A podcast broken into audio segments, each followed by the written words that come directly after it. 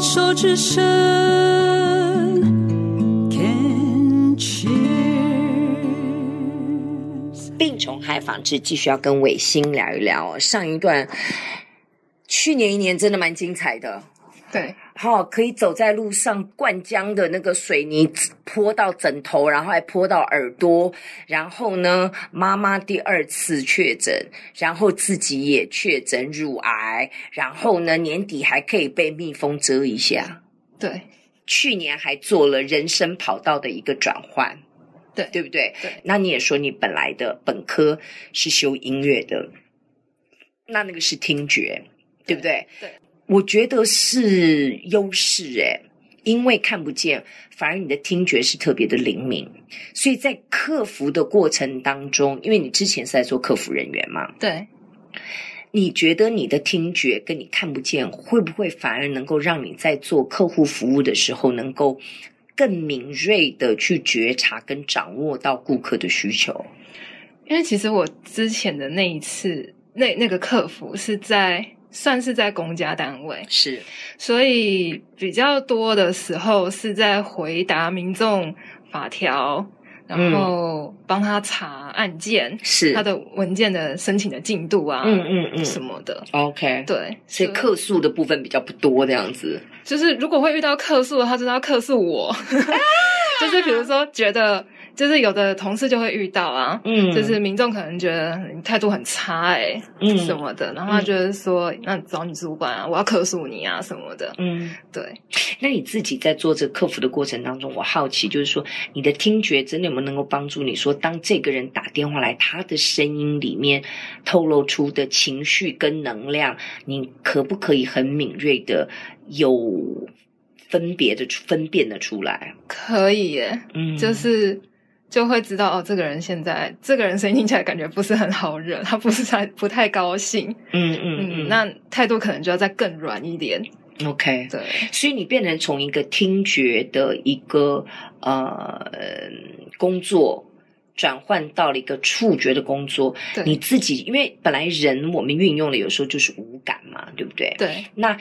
我我自己接触视障人士的经验，我觉得其实不见得是一件坏事，因为少了视视觉，反而能够让其他的四感可以更敏锐。那你自己觉得你自己的听觉、嗅觉跟触觉上面，你自己认为你哪一个比较敏感？因为你现在也接受过了这个触觉的这个呃训练了，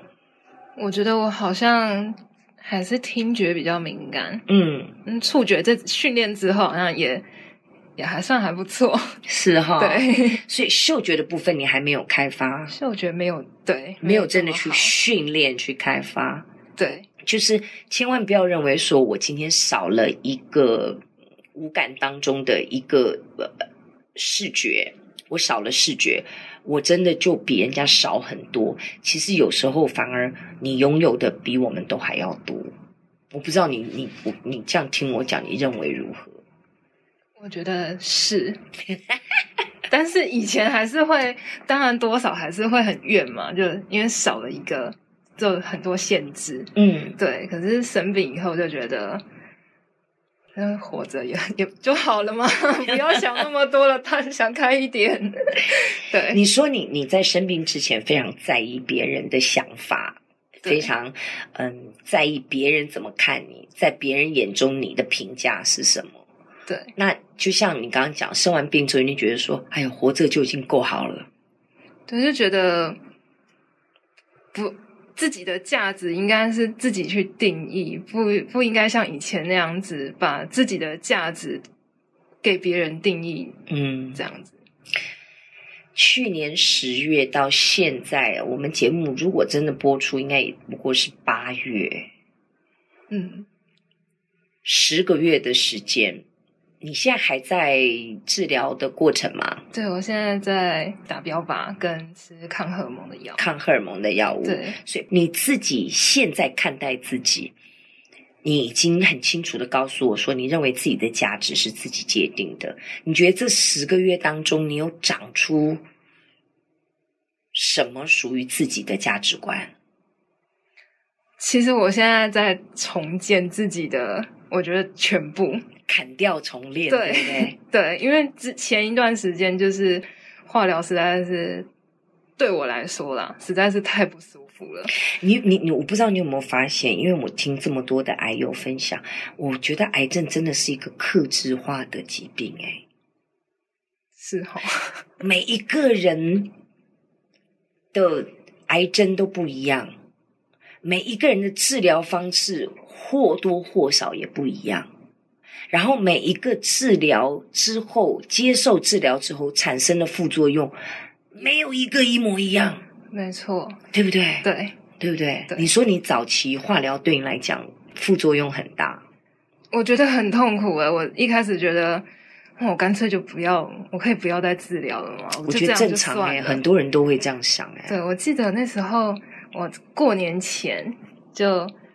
刚做完第二次化疗，然后我嗯那次真的非常的不舒服，是怎么样的不舒服？可不可以再多描就述是一点点？恶心啊、吐啊，然后吃不下、睡不着。你是打是啊你是打我什么打小红梅跟埃德辛，那时候是打小红梅跟埃德辛。 ？OK，对，然后我就觉得光那个恶心感，我真的是没办法。那你有对跟医生反映吗？有医生有开药给我吃，有开止吐药啊、嗯胃药嗯啊嗯什么的。嗯，那我第二次哦，那时候还胃也不舒服，嗯就是整个胃胀到，就是就算你肚子已经空了，就是已经吃完饭过了好几个小时，嗯那个压胃的地方都还是胀的，就是会胀痛这样嗯子，哼嗯哼，然后胃胃酸逆流，是对，然后就整夜整夜就是很不舒服，我都睡不着，你可能要坐着睡觉，如果胃酸逆流的话，就那没办法躺下来、我欸。觉得超痛苦的，嗯，对啊，所以我那时候就整个崩溃，我在家里整个崩溃大哭，就觉得天啊，为什么这么痛苦啊？嗯哼，对啊，所以你是在北部确诊，那个时候说都还不敢告诉家里嘛？对，那后来是选择回到家在哪？在普利普里，所以你是选择回到普里去做治疗。没有，我最后还是在台北治疗，那你一个人在台北，这个怎么办？就是谁照顾你？就变成妈妈会在我治疗的第一个礼拜，就是嗯她会在台北陪嗯我。嗯然后其实那时候最开始的时候，没有想到说疫情会再再回来。啊那我本来是觉得说，在台北我有已经生活很多年了，十几年了。那我有我的朋友啊，生活啊什么的。嗯嗯。那如果果说我就回南投、回埔里的话，就是就全部切断的感觉，就是我也不、哦很很困难吧。如果化疗了之后体力也不好，不可能再坐什么高铁，然后再跑来台北跟人家玩一天，然后再坐车回家。你你对啊，你，所以那时候我等一就下想说，嗯，我听到的我的解读是你你你会为了要维持跟朋友玩乐。友谊放在你的生命之前，应该说有没有这种感觉？应该说，我觉得我我会治疗，那时候我我会要治疗，可是可是我还想要保有一点社交的那种自由。不想因为治疗而而失去完全跟朋友的连接。可对是你怎么会我不想想到要说一直回关在普家里里就没了呢？不会啊，可是大家都在台北啊，我很熟悉的地方在台北，然后就啊在台北我要出门，哦，我还是比较喜欢面对面诶、欸哦，OK，，对，我觉得面对面的感觉还是不一样。所以你你也是一个在家里坐不住的人哦，你喜欢在外面拍拍照，跟朋友相见，然后自己常常在外面去探索这个世界应。该说，我喜欢我可以选择这件 事情，因为在家里，我们那里交通就不是那么方便。要出门的话，就是一定要有人，比如说至少要带我到车站去坐公车到到台中。哎，我觉得那是一个很棒的自我觉察耶，就是你知道你自己是一个不喜欢被困在一个地方没有选择的状态，对不对？对， ，OK，这样很好。我觉我觉得，我觉得这样这样能够知道自己，这样就好了。这样，可所是以那就时候让嘿我爸妈很辛苦。对啊，因为因为其实你知道自己这样，然后你也做出了一个选择，它自然就会产生后续的效果，所以就变成嗯是妈爸爸妈妈会上来陪你。对，那嗯哼因为其实那时候爸爸也有在想说要在台中，台中治疗，因为妈妈在台中，啊嗯嗯，然后可是他们就他们，因为其实大家都是嘛，我们平常也不会知道哪里有什么医生啊什对么的，对对，对啊，那台中也不知道要找哪个医生，妈妈就觉得就是嗯对，然 后然后在台北的话呢，就是我自己就觉得我那时候在检查然后确诊的时候，我觉得医生让我感觉他蛮有温度的，嗯，对，我觉得医病关系在治疗的过程当中好重要哦、对，而且他很，我觉得他很细心，是对，然后后来就跟家人后来讨论讨论之后就，既然台中也不知道要去哪里治疗，然后这个医生又让我感觉就是我至少那时候我觉得我我是觉得很信任度是够的，对、嗯对，然后就。那既然这样，然后我又想要留在台北，有可以自己选择的 空间，所以我爸爸妈妈就尊重我，就是爸爸那时候就是他唯一的条件就是我要治疗，剩下的我要在哪里，我要怎样，那随便我自己决定。他都不能干再忍涉受，连女儿都都在演八点档， 我不要治疗，太痛苦了，一波都被看他 啦，第三个了这样子，对嘿啊。对啊那后来你说副作用这么的强烈的状态之下，那怎么办嘞？怎么办？就是哭完了还是要回去医院再去化疗那？医生有没有调整剂量？因为我在猜想，因为你这么年轻，可能医生他用的剂量可能会是比较积极的，可能剂量比较高。相对的而言，你的副作用应该会比较大，因为我的理解应该是这应样。该是因为医生也说，就是因为年轻，所对以要比较积极治疗。，对，那我不知道他有没有调剂量，他没有没有跟我讲到这个。嗯，可是我他就是会用一些，就是嗯，他会说一些话，让你觉得啊有希望，或者是不那么 担心。我觉得他很贼，哇，会用话术 呢，这是客服人员才会用的呢，他很才要教的话。话术哎。像我最开始的时候，其实我有点焦虑要化疗这件事，嗯，然后我我就问他说我需要准备什么，他对就啊说年轻就是本钱，好、年轻的话恢复也很快，所以你不用担心，准备心情就 好了。然后后来呢？后来第二次跟他讲，医生心情不美丽，因为副作用太大。后来第一次吐的很惨，我第一次第一次打针打下去之后，我那一整晚都没睡觉。 哎呦，然后就一直在抱着呕吐袋，拿着呕吐袋在一直一直干呕这样子。嗯，然后后来第二次再去的时候呢，他他就问我说：“你还好吗？”然后我就说：“我真的那时候要准备打第二次化疗，我就说我很紧张。”他就说：“你都打过一次了，你还紧张？”我说：“我觉得那个副作用让我觉得很不舒服，我很不喜，我觉得很害怕。”他就跟我说，每一次哈、副作用都可能不太一样，上次会想吐，说不定这次就不会了。结果结果第二次更不舒服， 然后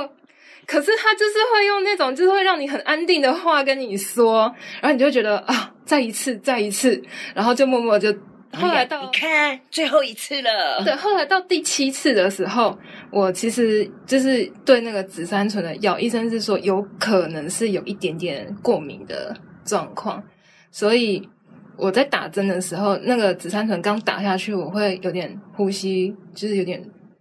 吸不到气、喘不过来的感觉，嗯嗯可是嗯一下下很快就会就过去了。然后那一次我就跟医生说，我又有这样的感觉了。然后那时候，诶，他就换了、他就说，那还是说就不打了。然后我说不行不行，剩下一次了，要打 完。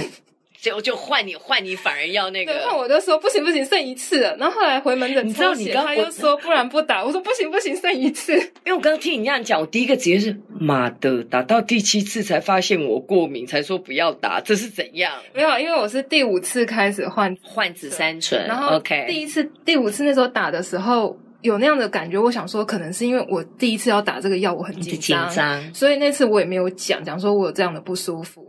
然后是到第六次的时候打下去，我有反应说，哎，好像我上次也是有这样的状况，这次也有。那时间不长，所以他们就说那就再观 察。妹妹啊，这故事告诉我们，我觉得特别是自己的医学上面的身体的状况，这个一定要立即反应。你知道吗？因为那个身体是你的，不是他们的。他们的所有的剂量跟方法，他们也是在用医学上的西医，也都是在用大数据的累积。还有他们有药典，因为这个药就是医这个，然后剂量是多少，那都是所有的实验、实验再实验的一个数据累积。所以一定要靠病患本身去回应、去回复给医生说：“诶、我我用了这个东西，我的状态是什么？我怎么样怎么样？”他才知道要怎么调整。嗯妹妹啊，有啦，我还是我每次都有很多不舒服跟医生讲，对，一定要要啊我每持续次的都会讲。讲，但对对对你认为可能嗯可能是这样吧，可是那个真的都要反应，因为因为是你的身体打到是打到你的身体。好、这个真的蛮重要。不过我听刚刚听你在讲的时候，我我听到一个很重要的重点，我不知道你自己有没有发现，就是伟星在讲自己化疗的过程当中，你是很开心的笑着在讲的。因为已经过去了，我就觉得我也是蛮厉害的，我知道我要熬过去了。对呀、我其实听到你在笑着讲这一段的时候，我心里其实是开心。我不知道，我心里就有一个感觉说，当一个人可以面对自己，嗯，生命当中这么大的转折，用比较轻松以对或者是幽默感的一个方式去描述这一段过往的话，我认为这个功课应该就已经修过了。我也希望我这辈子就修这一次就好。谁不想就这一 次？对但也可能最一好次是都不要不要。对对对对对对，好哟，谢谢你哦，谢谢。